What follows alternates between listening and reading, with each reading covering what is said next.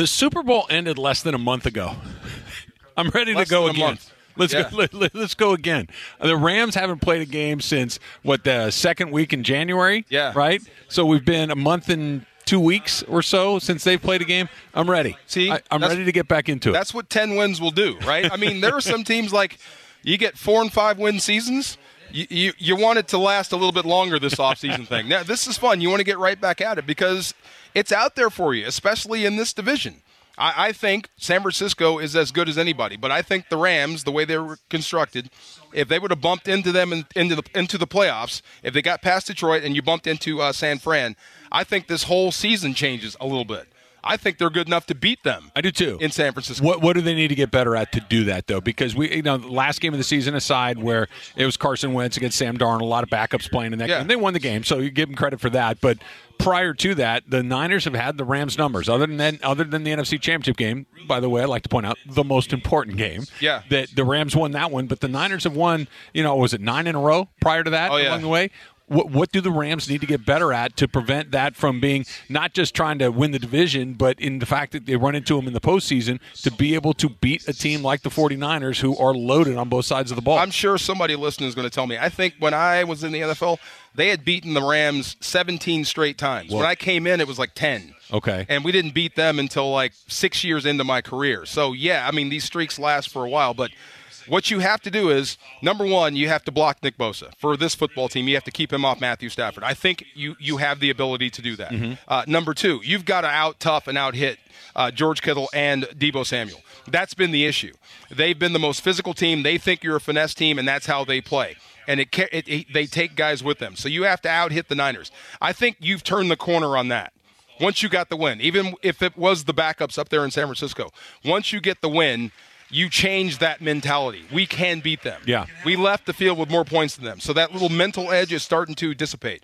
Uh, the third thing you have to do, and this is the most important and probably the toughest, you got to find a way to stop Christian McCaffrey. Uh, easier said than done. Sure. But there's ways to beat him even without stopping him. Keep him on the bench, which means your offense has to stay on it. So I think you have the ability to beat them. You can morph into whatever football team is needed to beat San Francisco as long as you don't hurt yourself. If you have the opportunity and you finish and you start the game the way they finished the year last year, you can beat San Fran. So there, there's, I, don't know whether to call it a philosophy or it's just happened because it happens and it's the residue of just you spend your money elsewhere. But we saw the Rams this season go into it with a backup quarterback situation that was, uh, you know, unfinished for lack of a better word. Right? They draft Stetson Bennett. That obviously did not work out. Brett Rypien gets Unfinished, shot. yeah. That didn't work out, and to the point where they had to go get Carson Wentz, who say what it is. everyone- He's an NFL player. He, Yeah. He's started in the league. He's performed well. In the Franchise guy. He's Yeah. a franchise guy. So he comes in in that last game of the season. You're like, oh, that's an NFL. It's not unlike what we saw with Baker Mayfield a couple of years ago, True. where it's like, oh, that's just that's NFL quality quarterback. Is it the second coming of Patrick Mahomes? No, but it's a good NFL quarterback. Do you think that maybe next year might be a little different, knowing that look, guys get dinged, guys miss a game here or there. Matthew Stafford missed one game last year, and having somebody that can come in and give you a puncher's chance or better.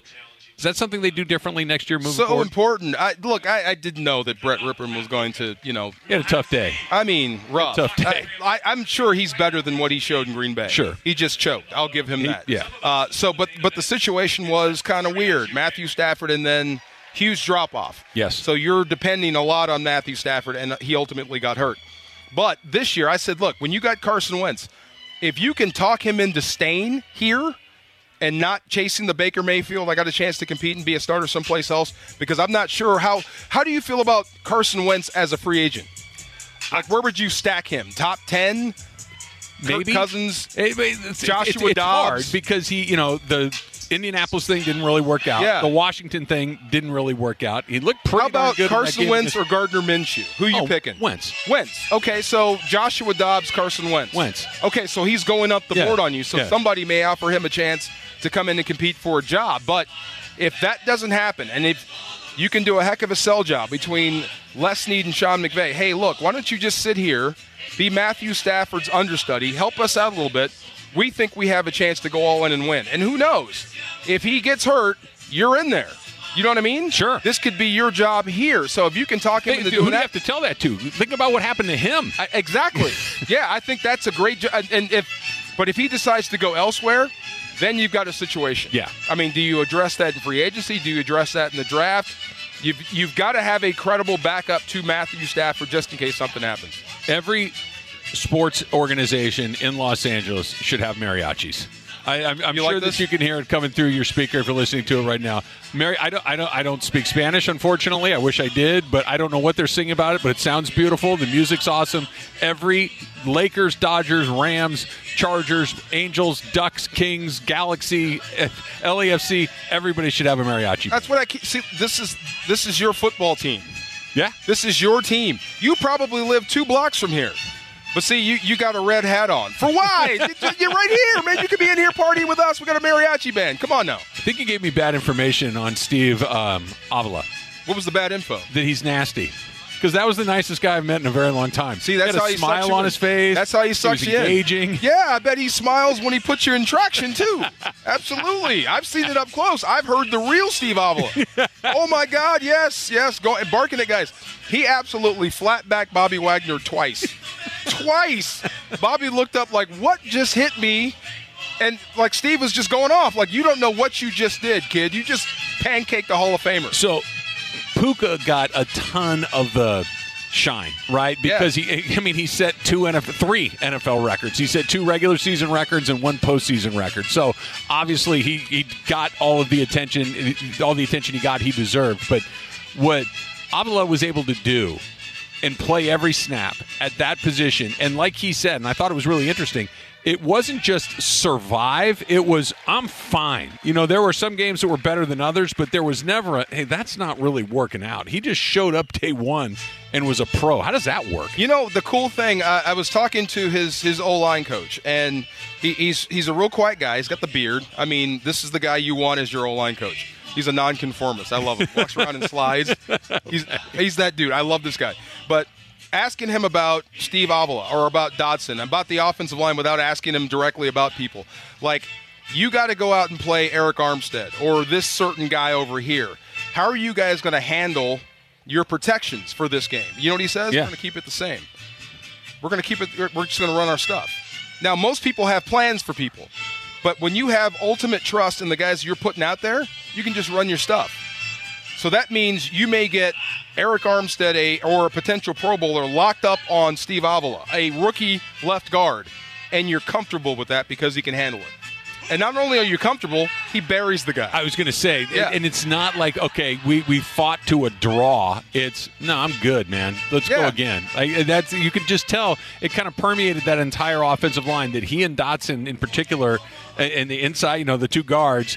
It just kind of that that vibe kind of permeated its way out to the You know. I'm so glad you got out uh, w- w- about Stafford when he says, I don't want to be the guy that gets him hit. Yeah. Because that's how he plays.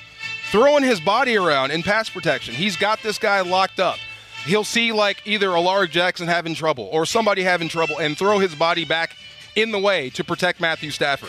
What's that movie? Necessary Roughness? okay, yeah. They'll never touch you, Mr. Blake. Yeah. That's that guy right there.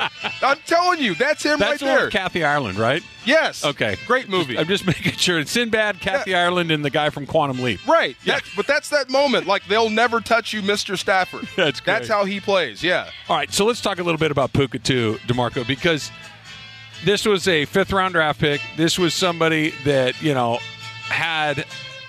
I, I think there were some expectations, but again, it's a fifth round draft pick. If you're going to kind of put out what's likely to happen, what you hope happens, and then your wildest dream. Is that what you got? Did you get your wildest dream the first year with this guy? Fifth rounder to all pro, right? Yeah. Then everybody in the NFL scouting department needs to be fired just for a month and then come back because everybody missed. Yeah, this guy's tremendous. But you mean for him to follow up this season? No, no, no. I'm, we'll, we'll get to that. I'm Yeah. just talking about a guy that came in because I remember talking to him out at UC Irvine during during training camp, And I he was sitting right there. You, you and I Yeah. were doing the show together, and he comes. He's got this big smile on his And face. And he's bigger than you think. And Yeah. he's bigger than you think. But you could just tell. And I remember listening to Sean McVay after say, "No, you don't understand. This guy's better. It, it's different. We have big expectations." I've only heard him say that about a very select few guys. Yeah. He said it about Cooper Kupp. He said it about Kyren Williams, and he said it about Puka Nacua. He saw it coming. What did everybody else miss? How, how, how did he sh- just show up? Because go back to that opening game against Seattle, he was phenomenal. It's like, who is Yeah. this? I'm sure that people had him higher on the board. It was just that 40 time. The speed. Uh, we just can't use a premium pick on a guy that's sub four or five. You know what I mean? Yeah. Uh, we'll, we'll look stupid. Yeah. You know, we'll take the chance. Who looks stupid now? I, everyone else has passed on him, including the Rams that Right. waited five Four. rounds to get him. You know what I mean? If he was that good, but you saw it in training camp, and I'm looking at him as you're talking to him. I'm like, this dude is huge. Yeah. Do You see his head? Yeah. He's a monster. So we're thinking he's going to be the Robert Woods replacement. Takes him into rounds, catch an occasional screen, get up the field. Tough guy, Ben Skowronek type dude, right? The thing that impressed me the most was his receiving skills Yeah. going up, fighting for it, putting his body, mossing people. You know, his mastery of the offense so fast to know where you need to be and how fast the ball is coming out. Being effective that fast within this offense was amazing for him. Is there is, there just some guys just get it? And I wish I had a better way of saying it, but just I, I remember I think McVay maybe it was either McVay or Stafford that said it. That said he sees football like I see football. Like Yeah. they, we, we're looking at it the same way. We're seeing the same things. We're speaking the same language. Well, he'd been at BYU. He'd been at Washington. He'd been in some different places. He just comes in, and you're talking about the playbook with. Uh, Abla and, and him having to learn the new playbook, the NFL playbook, it just seemed like he just kind of showed up and instinctively knew where to be, not just as far as the way that the play was designed, but Matthew Stafford knew where he was going to be. Yeah. He was in the right How do you place function the right within time. the offense? Yes. Yeah, within the play call to the offense. That's just innate. Yeah, I mean, it, it takes. I mean, I don't want to pick on guys, and I'm not. I'm not going to mention names, but there were some receivers that never got it the entire year, and they were functional guys within the offense. Caught a few touchdown passes, Yeah. but never really could immerse themselves in the offense to say, "I know it." He knows it. He knows it immediately, so he can take that, and you can trust him that he knows where to line up, and then he knows how to play. You know what I'm saying within Yeah. the offense. Yeah. This is where I fit. This is where he's looking. This is where the ball might go if they run this sort of coverage. So that stuff you can't teach. But then you have to think, what a heck of a role model he had in Cooper Kupp. For sure. You know what I mean? For sure. Football savant is also in your room. Yeah. That can run the meeting. So it was a perfect storm for Puka Nacua. There's an opportunity. You've got this, and you've got the quarterback that can get you the rock. What's year two look like? I mean, if, if you if he sets a rookie record for catches, he sets a rookie record for yardage, he sets a rookie record for receptions in a playoff game. He's an all pro, like you're talking about. He's become a celebrity in a town that is driven by celebrity. There's no greater currency in Los Angeles than being famous. He is now. How do you top? What, what's the second act to that? Uh, you, just be yourself, man. I mean, that's that's the biggest thing. Just be yourself. Whatever your progression was going to be, just make sure you meet that. Whatever your workout goals are, you just meet those. Uh, if you worked on, you know, catching balls out of the jugs machine uh, in March, do it again in March. Yeah. Don't change a thing. Add if you can, but never sacrifice and say I'm there. And I don't think he's that sort of guy. I don't either. Did you see his family? Oh, they love them some puka. Yeah. And but they're all critical. They know. I don't think they'll let him take a backward step. They shouldn't let. They shouldn't be critical of his basketball uh, NBA All Star celebrity game. I, that was that was unreal. Like, Yeah. Sometimes you see a guy that's big, strong, jump up, dunk the ball. Like that dude is moving around like an NBA guy. Like graceful. yeah, Yeah. Like, I mean, give me it on the run. I'll just go in there and flush it in traffic. It, big it- deal. it made you mad at Mc- McVay, right? If he can do that, red zone. exactly. Let's Right. get up. Let's get up and do it. The COO of the Rams, Kevin Demoff, is scheduled to join us coming up next. It is Rams Revealed live from the YouTube Theater on E 710 ESPN. Oh, Not there we only if you are a Rams season ticket holder do you get to see all of the Rams games as well, but you get to come to something like this inside the YouTube theater. It's it's a pretty extraordinary venue. Uh, D'Marco, you and I have been talking about this a lot. It is a six thousand seat concert venue inside an eighty thousand seat football Inside a stadium. which is pretty remarkable. And man, in large part responsible for this, the COO of the Rams, Kevin Demoff, joining us right now, as well as his daughter Claire, who is here with us. Uh, Kevin, this is a pretty good setup. We should should do this more often. We, we should do this more often. The way you describe it makes me sound like a turducken, right? Like duck within a turkey. Like it's like no. YouTube Theater's a hidden gem. I think. Yeah. People come to SoFi Stadium all the time. It's one we've always when we built YouTube Theater, the idea was we would do Rams events in here along with we have about sixty music shows here a year, and but it's great to see our fans fill this building. You know, to, and what a fun night just to hear Absolutely. from coaches, players, executives, a little bit of sparring on on stage, and have some fun. Having fun. Are you nervous that Claire's going to interview you? I, I am You not have to be, nervous. right? There's there's nothing that she'll ask tonight that I haven't already heard. really? You now you guys question? may goad her into this, but you know she, my, my daughter, for those listening, 17 year old wants to be in sports media, so I'm trying to talk her out of it. So. It's a great job. Come on. You love us. You love talking to the media. What are you talking about? Uh, I, I do love talking to the media. I was once one of the media, so I, I do enjoy it. But you know, at least at least when we're good. You know, let me ask you. Let me start here with this question here. Um, how did you phrase 2023 going into training camp? What did you call it? What did you say it was? The word I heard was remodel. Remodel. No one wanted to say Rebuild. I think we used every re word there is, right? Yeah. Like remodel, redesign, and you know, I was joking up on stage. I, I wrote a season ticket holder letter last year at this time, basically being like, "We're not going to suck. We're going to be good. You know, we truly do believe this, but it will be a different year." And you know, Claire will tell you at the end of the year when we're watching games, you know, you're watching some of the other games at the very end of December when we're trying to make the playoffs and you're you're home, especially after that Saints game. And I'm like, I really want to make it because like we had a vision for what last year could be.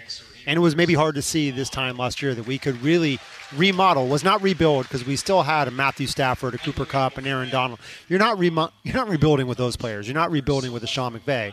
But it was changing a little bit of our philosophy last year, so we could get back to being aggressive. And so, really rewarding to see it, you know, pay off. And, and I was saying on stage earlier that the number of people who came up to me last year and then this offseason saying last year was one of the most fun years they had as a Ram fan.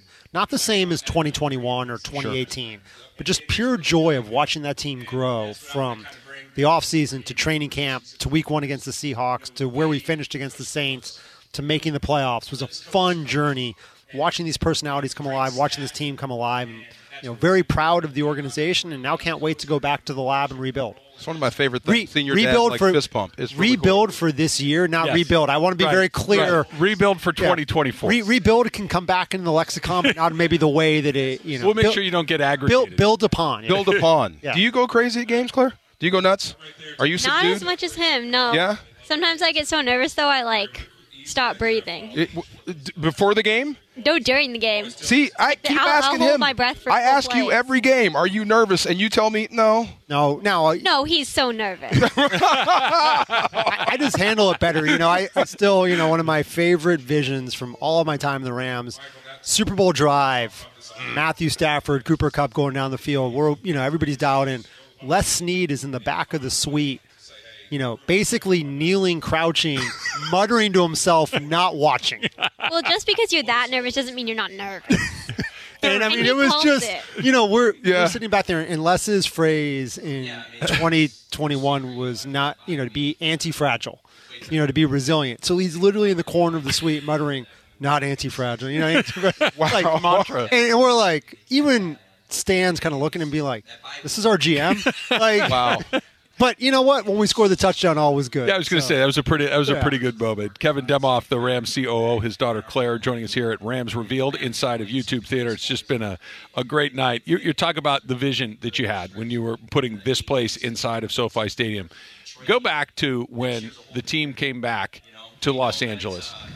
In your perfect vision of how this thing had played out over not quite at a decade, but we're getting close. Is this about as good as you could have hoped for? To this building, a really good team, a Super Bowl championship, another Super Bowl appearance, a, a a coach that feels like he's not just a good coach, but maybe something incredibly special in the history of this league. Could you have asked for anything more? Yeah, no, and you know, I think when you when you look back, when we first moved back, I'd always tell the staff, every decision we should make. I said, ten years from now, in 2026, when the NFL asked, did we get it right by moving the Rams back to Los Angeles? That answer has to be a resounding yes. But everything we do has to be pointed towards that goal. It can't just be short term. It can't be immediate gratification. And you know, I, when you talk about the journey back, like I wouldn't have wanted four and twelve in the first year Sure. right? But what that led to was an examination of what are we doing right, what are we doing wrong, and to lead us to Sean McVay, you know, I, that is still, you know, I, he will go down in the history books. You know, the fact that he just this year is no longer the youngest head coach, Finally. but he's the fifth longest tenured coach in the NFL Amazing. right now. Yeah. And you know, this hopefully this year, assuming we have a halfway decent year, will become the all-time winningest coach in Rams history, 85 years. And then you build upon that this amazing stadium that Stan built. You know, this journey that's happened, five playoffs in the last seven years, two Super Bowls, a Super Bowl title right here in this building. I, I look on stage and see Andrew Whitworth, mm-hmm. who won Walter Payton Man of the Year in this building, which I think is such a great testament to the worth of this community. You know, we do in the community spearheaded by players like Andrew. We're going to see players like Puka and Steve Avila come who are the next generation, the Kyren Williams. It's not just what came here at start. You're building something for the future. I I said this earlier and I believe it. I this is to me the best I've felt about our organization since we moved back, since we moved back. Just when you look at everything humming at the right level, from coaching staff to players to fandom to the way the building's operating to the just the community feel, like I feel like we're hitting our peak and our stride. But look, there's a lot of work to do. And the great part in Los Angeles, you're never done. No. You're competing for a title every year and you look at a team like the Dodgers, just when you think, hey, 10 straight playoffs, oh, we're just going to go up it with Shohei Ohtani and Yamamoto. Like, that's what I love about being in this market is there you can't become complacent with a good season, a title. You have to chase it every year, and you have so many great franchises here who do chase it. It raises the bar for all of us. Sounds fun, exhausting, but fun, right? But you wouldn't have it any other way. This is the way the way you'd like to have it, chasing championships every single year. I think when you when you come to a market like this, you in any market you're chasing championships. Los Angeles, I mean, Yeah. Inglewood was known as the city of City of champions, champions. right? That tells you all you need to know about what is expected here, what happened up the street at the Forum, and you know we expect to compete for championships year in and year out. That doesn't mean it's always going to work, you know. And I think when you look at, you know, last year was really extending that window to make sure that it wouldn't just close with that group, but that you could keep going after championships, keep trying to win. And you know, we have an amazing fan base, amazing ownership group that gives us every resource, you know, to go succeed. And the only impediment is ourselves. And when you look at that and say that's the only thing holding you back from a championship, it that is great motivation to get up every day and have action. Lombardi resides in Inglewood. How are we doing so far, Claire, on the interview? Are we okay? How's he Doing doing? okay. You, really? You got any tips? What should I ask him next? Because I have a question about Raheem Moore. Should I ask him that question? You should ask him about his embarrassing moments. Oh. Oh. his- I'll let you ask him. Embarrassing moments. Go ahead. Because you're pretending right now that you're the best person ever. Wow. And I think people should know the real you. You put her on the And headset. but Go ahead. sometimes you, closest friends in coaching and in, in life. But uh, we are. I don't know how to, you're you're very special. He's dad. Last night, last night, your mom said you were very special. Go special. You know, our fans say a, a lot of, you know, you read the comments online, they don't bite like your own family, right? No, it's- Like- it hits a little Not at different, all. it, doesn't it hits a little different when, when it comes from your own Oh. family. And Flesh you know, and blood. I- Remember, as- he's going to buy you a car. as Claire And he's said. already bought me. A oh, my God. Claire, Claire says her job is to tear me down. Okay, so, well, so mission she must be on, on Twitter or X because she she can come, you know, rattle them off with the best of them. Oh, my God. Straight to the point. Straight to the point. Let me ask you about Raheem Morris, and I, uh, tell me if this is fair. I hope he loses to the Rams in every NFC Championship game for the next 12 years. Did you hear what Sean said? What did he say? He goes, he goes. I'm so excited for Raheem Ass. He goes, but we're going to beat his ass every time. There you go. Falcons." There you go. I think that's fair, right? Absolutely, we're going to know how to attack him. Yeah, but I mean, you're happy for his opportunity. You know, I will say this: when Raheem called to tell me he got the job, I was so excited for him. Like it was one of my moments of joy, followed by this immense pain of how much he means to our organization and meant, and that gut punch that he's not going to be there the next day. Wow. Right? Like you're so excited for for who he is and what he's earned. And you know, I remember. You know, this is a poignant story. When we hired Raheem, and it was right after Brandon Staley had been with us a year and gotten hired as a head coach.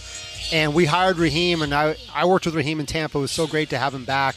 And I was like, we're going to get you a head coaching job. And he looked me square in the eyes and he said, Kevin, he goes, people like me don't get head coaching opportunities the second time in the NFL. And it was not a laughing matter. It was very direct, a commentary on where black coaches are in our league, where he thought his opportunity was. To see him three years later, a Super Bowl champion, get to go back to Atlanta as a head coach, is so special, I think, for everybody in this building. But we're going to miss him, and I'm so excited for Chris Shula and his opportunity. But Raheem Morris was the glue to our organization. Meant so much to everybody. I think you know, like, Oh, yeah. you don't replace people like that. You, you we will do our best, but he's going to be an amazing addition for the Falcons, and I hope to see them here at SoFi in January. Yeah, he, he he's maybe the best example of what I wanted to ask you about next, Kevin. We're talking with Kevin Demoff, the COO of the Rams. That Special. be, because the team very Special. special, In a positive COO of the Los Angeles Rams, Maybe. according to his own flesh and blood. Um, the brain drain every year, right? That, that you have a coordinator that becomes a head coach. You have, then he's going to take uh, players with him, and it's not just one guy every here or there. It's every year. It seems like people come and raid Sean McVay's staff to go and, and build their own programs. Does it ever get any easier trying to to deal with this? Uh, you know, I feel for Sean, right? This was a year in which, you know, you were hoping Raheem would get a job, but you were hoping for some security with the staff and the Sure. way the way it was built, especially after he kind of rebuilt it last year. And to lose, I walked in today to first day of drafting to the coach, and I look around, I'm like, I don't know any of these people. you know, we got like nine, ten new faces who are here, who are coming, but Sean does such a great job of finding people who are fits, and I think he keeps refining it each year. And, you know, someone this year, you know, like a Nate Scheelhaase coming from Iowa State, OC, a young up and comer, bringing him in really to kind of come for a few years. Nick Haley last year, who had a couple of opportunities to go be an offense coordinator in the NFL this year and turn them down, I think it was a great addition to the staff. You continue to see it across the board.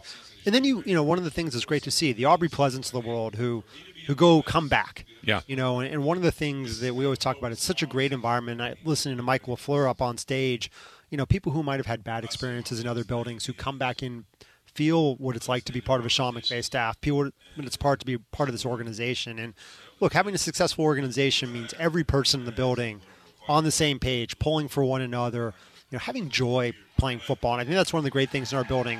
We're a serious football building, but we have fun. Yeah. And I think, you know, football is important, the X's and O's, and I think we do it at as high of a level as anybody. But people can be themselves. And, you know, you show up, you have fun, and, and hopefully you go win on, on Sundays. And, you know, that's what's great. But it is it is exhausting. I feel for Sean, you know, he wants to go on vacation each year at the end of the season. It's always about coaching. staff. coaching. You know, even you think like, okay, like you're disappointed you lose to Detroit, you know, but there's always that bittersweet end of the year where it's like, okay, you get a little bit of a break, and it's like, no, you're right into filling your coaching staff and you know nine, ten additions every year, and I'm sure we're probably at over 40 changes probably, you know, on that staff since Sean's been here. I mean, Wow. but you think about him. This is, you know, he's just finished seven years as a head coach. He's had five head coaches. Unreal. It's unreal. Get hired. Then you add a Jedd Fisch in at a place like University. Yeah, you The know, Husky. Wolf, Go our Dogs. Huskies. Come on now. And then, you know, probably another six or seven coordinators Sure. across the league. I mean, it's an impressive. His tree, you know, is now a forest. Pretty big. Yeah, yeah, yeah. Grove, orchard, forest. It's it's more than a tree. It- it's That- more than a tree, for for Pretty sure. demanding, but pretty big tree. Absolutely. No question. Uh, this year, you, you got a first rounder. You got some money. I mean, this got, is fun, got right? everything for the Some first time in a money. while. You're coming off a, a playoff season? This is fun. So This, this is fun, right? I mean, I think this is the, you know, a year ago, you know, I put this in the letter. The problem was we had always been so aggressive. We just didn't have the draft picks or the salary cap space to win those battles. When you go into a Christian McCaffrey trade, people can outbid you. That was never the case with us before. And, you know, now, you know, with hopefully 11 picks, once we get these compensatory picks and, you know, a first rounder, you know, maybe four picks in the top 100, you know, about 45, 50 million dollars of salary cap space, you know, we can go be the Rams. We can be aggressive. You know, we can jump out. And I think one of the things that people didn't get last year is we didn't have to be as aggressive. I don't want to say tearing it down, but making the moves we did. We could have kicked the can down the road. There are other teams that do that. But we wanted to get back to, I think, being able to take big swings and being able to really, you know, if a player becomes available through a contract dispute or, you know, falls out of favor through a salary cap cut or we can move up in the draft or trade back, all of those options are available to us. Not something we haven't had, but, you know, it's funny. I remember we, we sat with Sean and, and Les the first day of the offseason. And Sean asked Tony, he goes, How much money do I have? And Tony gave him a number. And Sean's like, Wow, that's more than I've ever had in my career. By the end of that night, he's like, How do I get more money? right? Like, you know, he was like, So you need to get the answer to that, Cliff. No, it's you- a very you- important question. Like, How okay, how much do you have now? How do we Oh, get you know, in 2017, I we wish told they him, taught us that in school. you know, lot, you know, 2017, I think we had 40 million in cap space, and he's like, "How much? We have like 45 million. Maybe we 50, low 50s, depending on where the cap finishes. And he's like, oh, oh my God, that's great. He goes, how much did I have last year? We're like, negative two.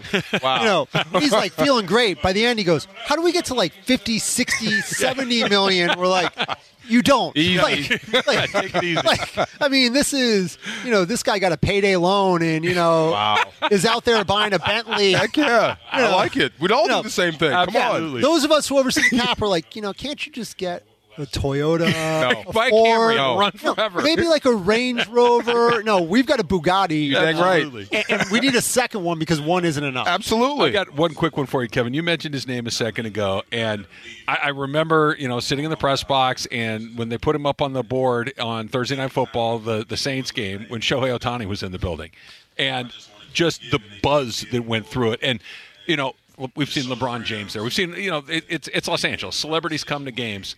Was the Ohtani thing even a, a, another level for you? Insane. Yeah. Like I mean, I think our players. A, he's so big. He's huge. Like he's standing there on the sideline, and you know, like I remember fits. like, Rob Havenstein, like Bobby Brent, like looking up and dude, they're like, "That's a dude, right?" I mean, I just think what he does is so. I mean, you think about Matthew Stafford and Aaron Donald wrapped up in one, Uh, right. right? I mean, like, Wow. I mean, that's Yeah. insane. I mean, he's you know last year Lamar Jackson and Myles Garrett, right? I mean, that's an amazing player. Um, The person he- providing the most buzz was my brother. yeah, Your he- brother? brother loves he Shohei loves Ohtani. Oh. Everybody Shohei loves Ohtani. He got a jersey yesterday for his birthday. Yeah, there you go. So, but I mean, you talk about he was in our locker room. Yeah. You know, and he really doesn't speak English, right? Yeah. So, like, you're just taking it all in, and, and that Got that language gap makes it almost even more amazing because he has a way of communicating with those players, and just the smile on his face was was awesome. And it, he's such an amazing athlete. And I think that just goes to show. When you talk about Los Angeles, this is meant for big stage, big players. It's why you build a place mm. like SoFi Stadium, and it's a great credit. You know, this crowd here. You talk about that Thursday night. I thought that atmosphere was one of the best regular season atmospheres we've had at SoFi Stadium in my time. You know, since it's been open, and that's kind of when you look at these fans who are here tonight. What we've built. We have plenty of games for their visiting fans. Don't get me wrong, but that core fan base that's out here tonight that showed up for you know those four game win streak is an amazing fan base, one to build off of, and you know the players like Shohei, the players like Matthew Stafford, Aaron Donald, Cooper Kupp, Puka Nacua. They're what make you so excited to be in Los Angeles because that stardom here is unlike any other place. Kevin Demoff is the COO of the Los Angeles Rams. His daughter Claire called him very special, in the middle of this interview. Thank you both. Thank you guys. Thank you. Fantastic. And good job, Claire. It is Rams Revealed live from the YouTube Theater, and Puka Nacua just walked onto the stage. Seems like a pretty popular guy. More to come. E 710 ESPN. A great night talking about Rams football here. Rams revealed, and uh, Bobby Brown is joining us right now. And your guy Steve uh, Avila is talking about you on the other side of the room. Did you hear what he said? I didn't hear what he said. so he was saying he came up to you when you guys were teammates this year and asked if you remembered him when you played in high school, and he asked, and you said, "Who are you?" Oh, I did. You Did? wow. Because I do it. I ain't.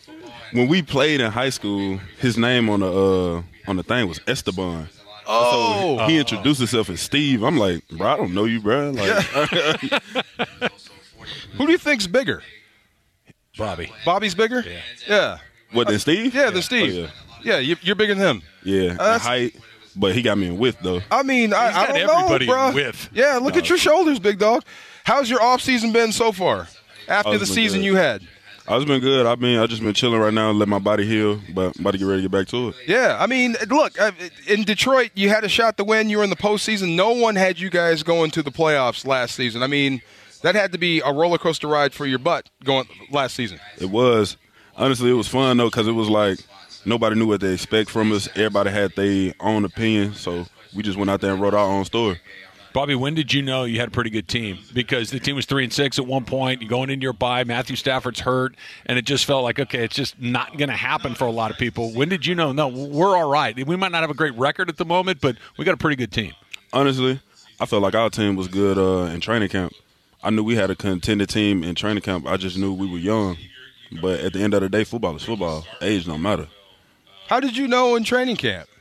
Honestly, just seeing how we compete with each other and how the coaches just trust all of us at every position. Like, like yeah, it was a lot of coaching. It was a lot of teaching points. At the end of the day, you're gonna have to do that with a young team. But we was out there playing football and like getting after each other. What's it like for you to to line up next to Aaron? Just be honest. Is is that intimidating? Is that scary? honestly, man, it's like uh, it's first and foremost, it- it's surreal, man. I grew up watching AD. Yeah. I was been one of my favorite players, but at the end of the day, it's it's a it's an honor more than anything. It just shows that the fruit of my labor is paid off. I'm next to the greatest ever. I'm here. I'm in the I'm league here. and I'm next to him. But how does watching him help you become a better football player? honestly, I wouldn't even say watching him on the fields what helped me is watching him day to day. That's the biggest thing. Like he's the same person every day, in and out the facility, same person, same work ethic, and that that just like rubs off like crazy because the the highest level of professionalism is consistency. Right. Yeah. What about the workout? Did uh, we, there's the stories about people trying to go work out with Aaron Donald and it not going well. Have you tried? I work out with him every day, but I mean, I mean, Oh. You keep up? uh, What? What's I the? be I, I be round. I'll be around. Is he competitive in the weight room? Yes, he is. Yeah? bro. We was curling one time. Yeah. this man takes his shirt off and gets to flexing. And he curling and he talking to me like, "Yeah, look at me. You see how I'm doing it? Yeah, you see it? Da da da. You want to look like this?" I'm like, "Bro, what is wrong with you? Bro? like, it's, it's eight in the morning. But he loves it though. He loves it. He loves it. I mean, I mean, it- it- do you have that same sort of love for the game? Can you develop that sort of love for the game? Man, I, I do love the game, and I, I honestly think." I think I have a love for it, but I think he has an obsession for it, and I think that's the difference between me and him, and him and a lot of other players. Can you get there? Can you I'm get to the to get there. obsession part? Yes, sir. Yeah. I mean, how does how do how do you flip that switch? I how feel does it like change for you? I feel like it's not a switch. I feel like you gotta, like I said, between the best, the highest level of professionalism is consistency. So I feel like you gotta first of all show yourself that you're consistent and you want to keep working towards that to be obsessive with it. So you're coming in to your fourth season in the league, right? And what do you know now that you didn't know when you first came in? Is it more physical? Is it more of a mental thing that you understand now about the league? What, what's the biggest difference? Uh, it's definitely a curve physically, but I feel like that's that's like that at every level of football. But as far as mental, so formations and everything, I did not know that in college. Yeah. So like getting to the league, being in a uh, system where you actually have to know formations, is like not only do I feel like that helps me a lot within uh, the scheme, but it helps me a lot as a player between down and distance and knowing and knowing what I could expect to get from this formation or at this point in time in the game. Do you still think you're still thinking it through, or is it just like, okay, I got this now? I know, I know what this is. I know what my expectations are. I know where I need to be. Or you still think, okay, is it this or is it that?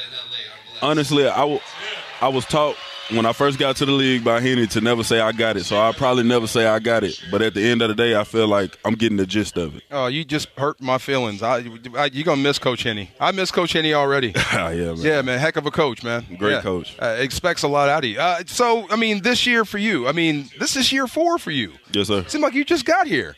I remember watching you in the, on this stadium when the Rams were in the Super Bowl. Like you couldn't wait to get in the game. Like, And but you, that was hell for you, wasn't it? yeah, it was. Yeah, tell me about that.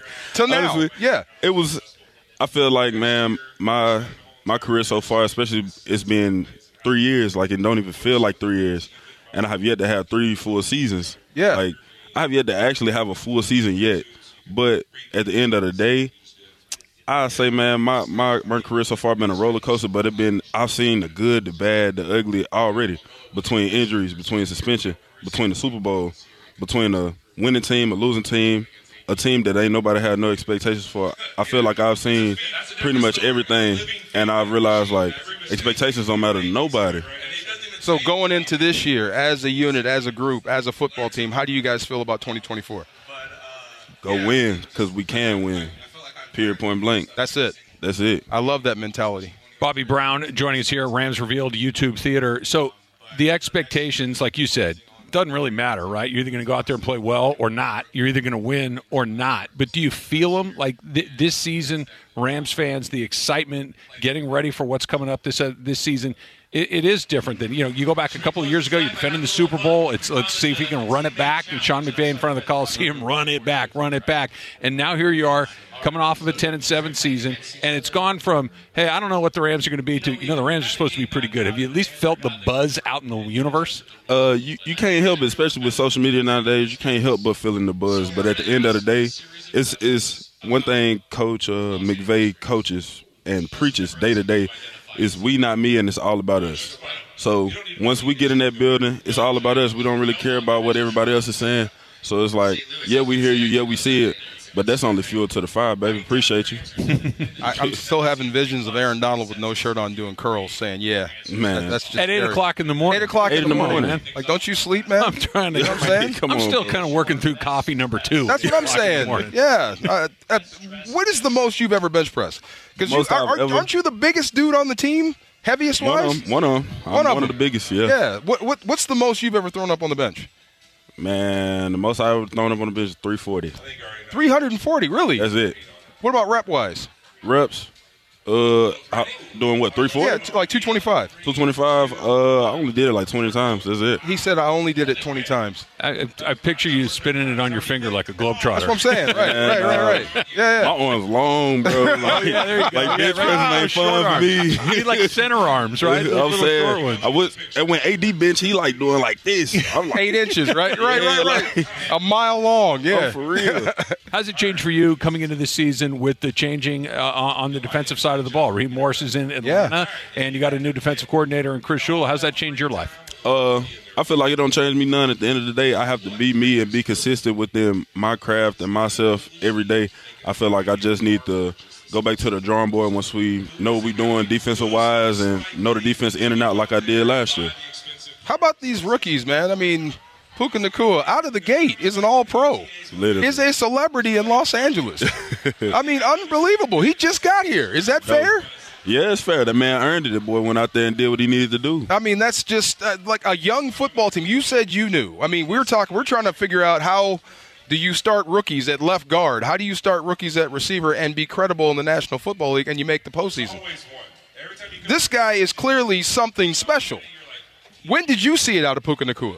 Honestly, like I said, I seen Puka was special in training camp. Training camp, practice. That's when you saw it. Like- Yeah. Yeah, I remember I remember during the season it was this play.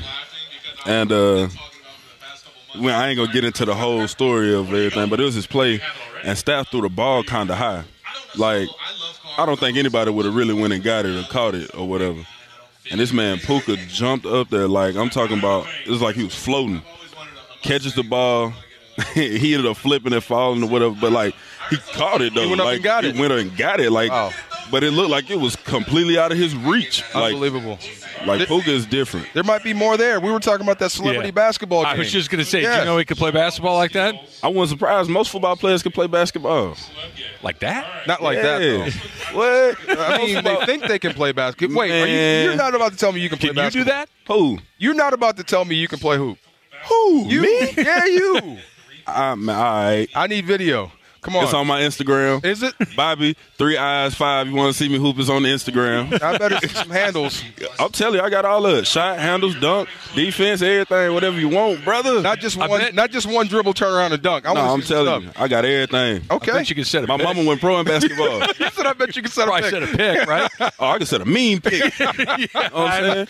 I'm not going through Do that. him like Shaq. Yeah, I'm going under, right? I'm, the, I'm going You got under. it, I'm not doing You that. got it. Yes, sir. Bobby Brown joining us here. Rams revealed uh, at the YouTube Theater. Bobby, look forward to seeing you Yes, sir. Uh, this upcoming season. Appreciate you coming by. Thank Yes, you. so sir. much. Thank you. You got it. Appreciate it. Those are some long arms and uh, Big dude. I don't believe 340. By the way, I think you're selling yourself short. A 340, I'm thinking more. I think that's just all the weights they had in the room at the time. yeah. That's what that is. Wow.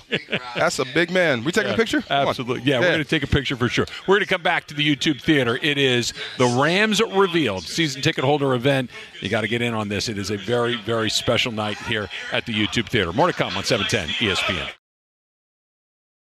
Let the record reflect that Rams season ticket holder Steve Mason did not come by the uh, show tonight. I don't know if he's here. Uh, he may have had uh, prior to commitment, but I was trying to twist his arm today, D'Marco, to see if Mason would come by, and he was very non-committal. If he's in the building, he, he owes it to us to come by, right? think. Thank you. You come by and say hello. I mean, he, you got to be excited. This is really cool, it's man. very cool. It's yeah. very cool. And and look, this is a cliche, but I think it fits. What a difference a year makes, man. Like think think about the mood after the end of the 2022 season. Oh man. A 5 and 12 team and the Super Bowl felt like a million years ago. Yeah. You know, it was the previous season. And there were questions about Matthew Stafford's health, about Cooper Kupp's health, about whether Aaron Donald was going to continue to play or not. McVay was gonna be here? McVay may Yeah. or may not come back. Yeah. Is he going to go TV? Is he going to take a break or whatever that might be? And then fast forward to where we are tonight and the level of enthusiasm and passion and excitement for the team that's coming up, it's off the charts. You know, it's funny. We do those training camp shows, and you know, you do what you do. You study, you research, and how are the Rams going to be? And what did you say early? You said nine wins, ten wins. What did you say? I, I thought this might be a four or five win. team. Okay, four I or really five wins. did. I, I didn't. I thought ten was a pipe dream. So when you say that this team could be better than that, you you kind of have people like they look at you in the face and laugh. But I'm I tell people that's what they think. Yeah. And you heard it from Bobby. Bobby said, "I thought we were contenders in training camp," and I'm like, "Really, man? You had rookies out there, Michael Hoyt, an outside linebacker. You thought you can win with this?"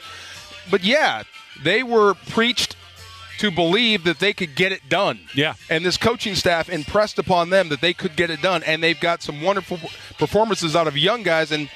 They made the postseason. They made a miracle turnaround after the bye, but they always thought it. Steve Avila said he did. He can't remember the first half of the season. All he remembers is how they finished. You guys are different, man. Like you, pro- professional athletes, you guys are different. You you have this ability, and I say this. I t- you've heard me tell Kirk this a million times. I'm sure, sure I've told you this a million times. A professional athlete's ability to compartmentalize, Yeah. to only focus on what is in front of me today. What happened tomorrow doesn't matter. What happened yesterday doesn't matter. I got to do my job today. I got to learn this scheme. I got to block this guy. That's it. And when you hear Avila say that, it's one of those things that makes you go. I, I don't think it's just something they say. It's true. Like I didn't even know that we were three and six. I believe him when he says, Yeah, it's one snap and clear. I said the same thing years ago with Jim Hanifan, God rest his soul. Uh, he was coaching our offensive line, and we were doing something like this, and Yeah. he told the crowd that he knew, the coaching staff knew that we were going to be bad going into the year. And I said, I had no idea. I had no idea we were bad. Even off a four win season, I thought we were just three plays away from being in the Super Bowl. Blissfully ignorant. You know what I'm saying? But that's what you hear. That's what these guys are about. That's what one snap and clear is all about. You've heard that before, right? Sure. It's one snap, you live it. Once it's over, you move on to the next, no matter what happened. But that's just how you have to live. That's part of being in football. So this this may be a stupid thing to say, a stupid question to ask, but because I'm about to ask this about a guy that's won a Super Bowl and went to another. Was that the best job Sean McVay's done as a head coach in this league last year? You know, I, I you've got to say yes. It's hard to say that when you've been to two Super Bowls and you won one here in Los Angeles. Right. The LA Rams won a Super Bowl in Los Angeles. It's hard to say that anything can top that. But you heard what Kevin Demoff said about how the building's involved, how everybody's having fun. This is a great place to be. It has to be the best job that Sean McVay's done. Uh, to go from where what, what the expectations were to to now is like you said, it's it's it's night and day different. He seems he- personally, and, and watching him on the sidelines, listening to him press conferences, seeing his you know talk to you guys. His enthusiasm was off the charts this year. And look, he's an enthusiastic guy. He is a positive thinker. He's a guy that's always thinking the best thing's going to happen. At the end of 2022, you could tell there's a lot on his plate. He had a weight of the world on his shoulders about what was coming on. He just he was not the guy that we'd seen previously, and he came in this year, and it was like it had just been washed away. That he, the, the the the passion and the energy and the enthusiasm for what was coming up was palpable, and it just I, I think it permeated not only his players but the entire organization. See, this is where this is so funny, and I'm going back to Coach Vermeil, your favorite guy. Goes on the line. wine. You know, I'm going to tell him. yet? I will. I'm going to. I'm going to rectify this for Coach Vermeil. That's my guy. But I think this is where, and when I rank coaches, Rams coaches, I got to put Vermeil one, McVay two, or depending, it Yeah. may be McVay one, Vermeil two. But this is where Vermeil failed. He burned himself out in Pitts in Philadelphia. Yeah. that's why he had to leave and go to TV. TV. I think Sean McVay was on his way to burning out. You saw him at the end of that year. He was ghost white. He was done. He needed a break, but he came back, recharged, found the love, and here we are again. So What happened? I What- think what, he- let that what what what changed? 'Cause he it- took self inventory and said, "This is what I can do. I can't do this. I need help here." That's a very grown up statement to make. Okay, with that in mind, Yeah. so with I need help here. That they hired a game coordinator coach, uh, and I'm finding Boom. What's that? I said, boom. That Right, right. read my mind. Because Yeah. th- look, I think there are two criticisms of Sean McVay that are reasonable, right? That, that are fair. Number one is that he maybe goes away from the running game a little more quickly than fans might like. That's, Yeah. a, I think, a fair criticism. Number two is let's not burn timeouts early in the third quarter, right? That that, that five yard delay a game penalty is probably not as big of a deal as having a full complement of timeouts at the game. He even talked about that in the in the lines. Good luck with that. And, Yeah. and, and here we go Yeah. at the beginning of the season and, and or going into the season, and they have a guy that is there to basically say, "Hey, hold on, at least let's reconsider whether we're going to do a timeout." That that ability to take self inventory to say, "I'm good at this, but maybe not as good at that," and get some help for it. Not everybody does that. And No. that, he's still on the right side of forty and is already making these adjustments. It's extraordinary. The only other guy like that is is well, he's not coaching. It's Belichick. Belichick could coach every position on the field. He could do it himself, but he had to learn to trust his assistants. I think that's where McVay comes in. I have to trust my assistants. I have to delegate a little bit, which means I'm going to be done with football by 7 p.m. and that's it. No ifs, ands, or buts, and I'm going home. That's some that's stuff that some coaches cannot do. They just cannot keep their own word. Uh, they'll they'll burn it at both ends. They don't go home. They don't spend time with their family, and stuff goes haywire.